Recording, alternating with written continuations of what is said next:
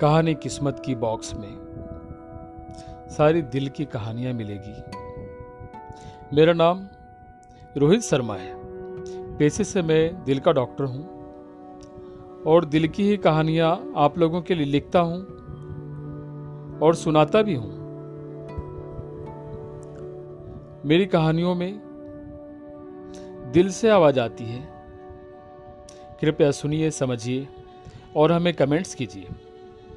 कहानी किस्मत की एक बॉक्स। Season one.